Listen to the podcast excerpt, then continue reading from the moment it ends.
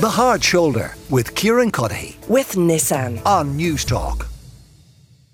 Well, Henry McKean is with me to talk about what are quintessentially Irish things and what qualifies as quintessentially Irish, as is Emer O'Neill, the presenter, activist, and author, and Hazel Chu, the Green Party councillor and former Lord Mayor of Dublin. Henry, do you often sit down of an autumn day listening to Luke Kelly eating stew? Ah, Kieran at Bagara to be sure. But I'm originally. Yes, stop. I'm, I'm plastic Paddy over here. I've been here 33 years. My grandmother was from East Cork. And yeah, I was just listening to Luke Kelly before I came in and um, very traditional, very Dublin. I personally would have said if you were talking music, I would have gone Christy Moore. Uh, I, perhaps I would have gone U2, Van Morrison, uh, the late Sinead O'Connor, or even John Creedon, who isn't a musician, or Dáithí Ó Sé, um, or Marty Morrissey, or Ah, even so you're Conor just dropping names now. I am. I'm just listing off names. But yeah, you're right. I mean, does that represent our heritage? And even if we take food, for example, Irish food, I wouldn't put down stew, but I would put down curry chips or maybe a spice bag. We're really good at that.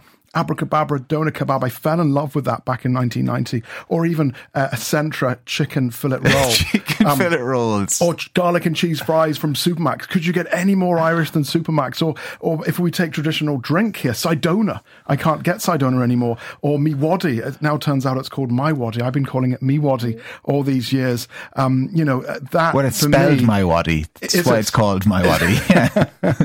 uh, but you know, you know, sitting in an Irish pub, uh, it's raining outside, and there's a turf fire with a pint in front of you, or even hanging out in a deli counter in a Centra in the Midlands. Well, uh, uh, Micheál Ó Muircheartaigh and hurling. Nothing more Irish than that, says Dermot. Brendan Trim has a great one. A Tayto crisp sandwich with a cup of scald, the soakage, then off to the local for a few pints of plain, followed by a one and one stuck under your oxter for supper before the lava.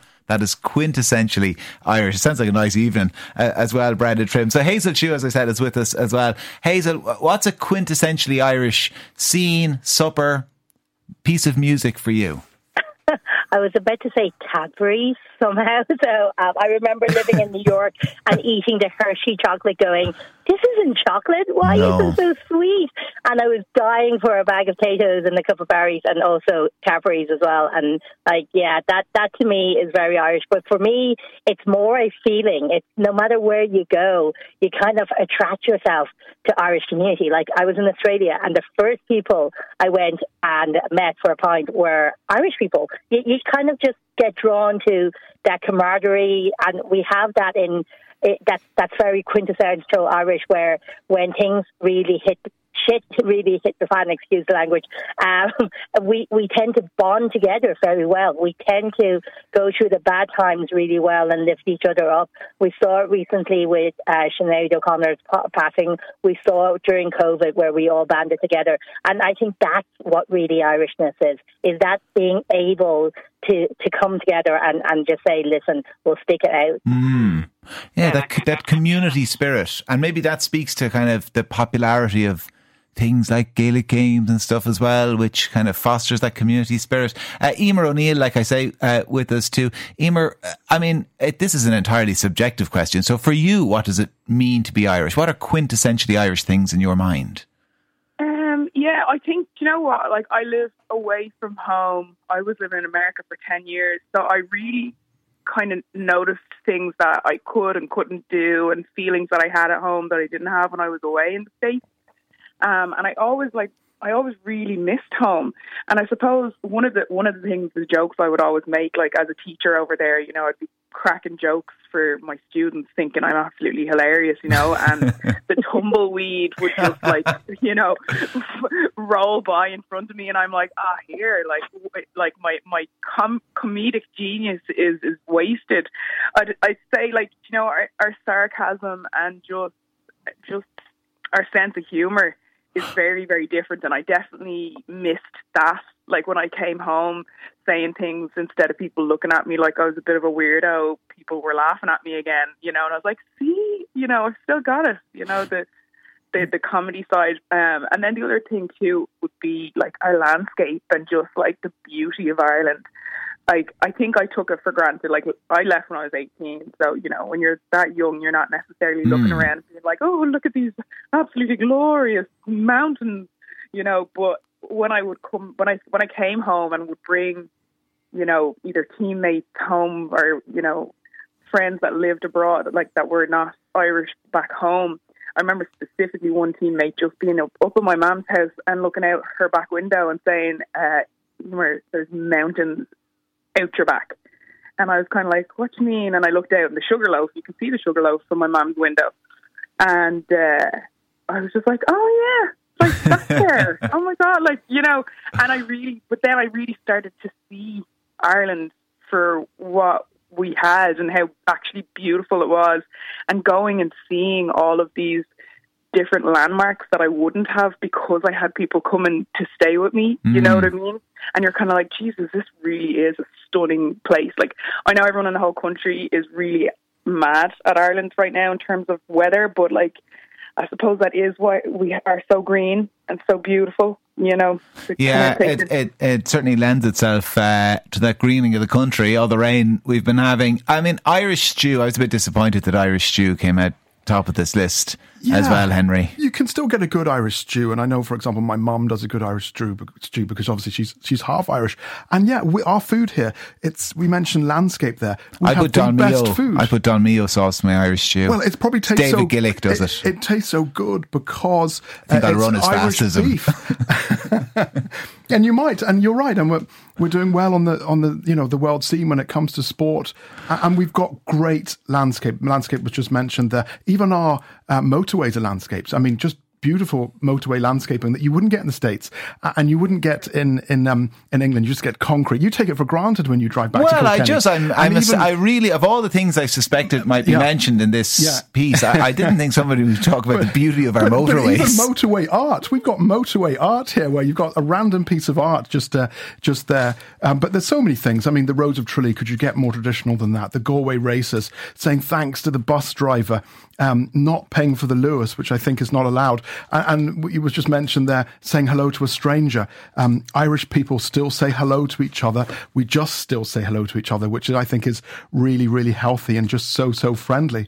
Uh, I just think it's fantastic. Also, our love of Japanese cars. You can't beat a Toyota Corolla. Sorry, I'm, no I'm having none of that. I've led you away with an awful lot. You cannot say our love of Japanese cars. That, I mean, that's quintessentially become, Irish. They have become Irish. They're, they're not. They're not sitting around. well, I mean, we've got in similar Nissan, and they're like talking about the the, the But the Irish love Japanese cars because lucrative we've got Irish similar market. temperatures. We've got rain, and, and they just suit. I mean, if you see a Toyota, if you see a Rav Four there, you're just thinking, oh, could you get more Irish, even though it's from Japan? Um, uh, Hazel, so you mentioned Cadbury's and Tayto Crisp. They're, they uh, in the snack category. That's fine. But is there a meal you'd describe as I, quintessentially I was Irish? just listening to Henry there talking about you and Henry talking about the stew, and all I can think of was the thing I missed most when I was abroad was a good bag of chips. So I don't know Oh, when yeah. you when you come out of the local and you go across the road and you just want a bag of chips.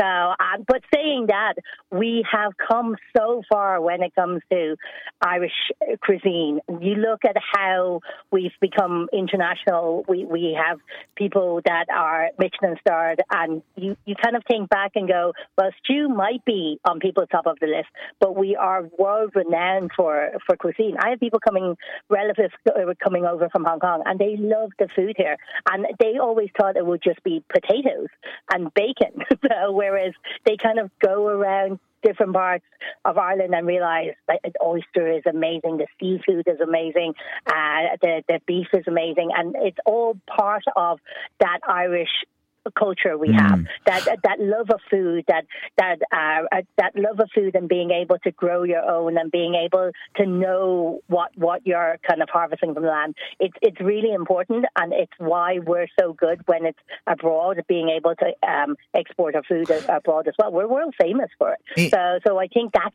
part of our Irishness. Our food as well as our culture. Our music is a huge part as well. E- E- Emer, like, like Hazel's relatives thinking that we all just ate spuds all the time. Like when you went to the States first, what, what misconceptions had kind of your new, you know, college friends or teammates or, you know, others in the staff room ultimately? What did they have about Ireland? there was a lot. There was a lot, and I honestly couldn't wrap my head around a lot of it. But um, like, I definitely told a couple of people that uh, leprechauns were relatives of mine, and I was believed. I also So you were, you were asked- stoking these uh, uh, misconceptions. I kind of was because I was like, "This is uh, it can't be real. Like, you can't actually think that, you know." And then uh, being asked things like if we had electricity, running water, like what kind of way did we travel, you know, like a lot, because I, I went to Mississippi and that was like in 2004. So like the internet wasn't really a, a thing, you know, so if, unless you traveled, I guess, or read or were educated, but a lot of a lot of people hadn't left the state, let's say, or even their county within the state of Mississippi. So I got some really ridiculous things um, thrown at me. But my sister was over from England. She's she, she's from London um, just last week, and she was telling me how. England has no like there is no culture, there's no true culture or tradition there, and like she kept saying it because she kept saying that she felt it here in Ireland that we have such an actual rich culture, and I couldn't believe it. She's like, "Sure, Emer, our our national food is, is curry." you know, and I was like, "What?" She's like, "Yeah, like the the the Queen declared curry our national food because she loved an El curry." You know, and I was like, I was laughing at it, you know, but at the same time, like, you kind of do take a lot of the stuff that we have here for granted. Like, I would 100% agree with the whole chippers chips thing. That was like one of my massive things when I was away. You can't mm. find anything even close to it. You know, so when I came back, I gorged on that. But also, just like I remember going to like sesh, seshes and fleadhs with my mum as a young child, and our music because the music was just mentioned there toward the end.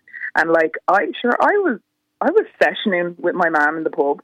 I learned how to play the bodhrán and the tin whistle during all of these sessions at Miltown Malbay and and all that. And like honestly, it was great times for me. We yeah. had like a little postman Pat van, and we'd travel around and we'd sleep out in the back of the van and we'd go off and I'd learn the instruments and I just fell in love with the music and our you know, sean-nós singing and all that kind of stuff. Yeah. We do actually have really rich well, culture here that you can't get anywhere else. Yeah, listen, like, some, you know, the Irish yeah. type of culture is such there's some great memories being shared as well uh, on the text line. Uh, John and Kilkenny says, I'll tell you what's quintessentially Irish, Kieran. Watching the Borough and Carrickshock playing in an under 15 hurling league match in the rain and the Shock scoring a last minute goal to win by a point. It says, John Barry in Cork uh, gets all political. All Ireland Sunday on the first Sunday in September is quintessentially Irish for me. Bernie says, Friday night sessions in Patsy Dan's in Dunfanaghy, quintessentially Irish. Another listener, the cranberries and bacon and cabbage. When I lived in Boston for years, that was what it meant to be uh, Irish. Uh, another listener says it has to be Thyestes Day at uh, Gowran Races, pure Irish. And what are quintessentially Irish says make vicious slagging, that's accepted between good friends, bonding over a irrational hatred of the Brits, and three, having no time for gobshites. Pardon the French. Mick, listen, thank you for the text. The Hard Shoulder with Kieran Cuddihy. With Nissan. Weekdays from 4 on Newstalk.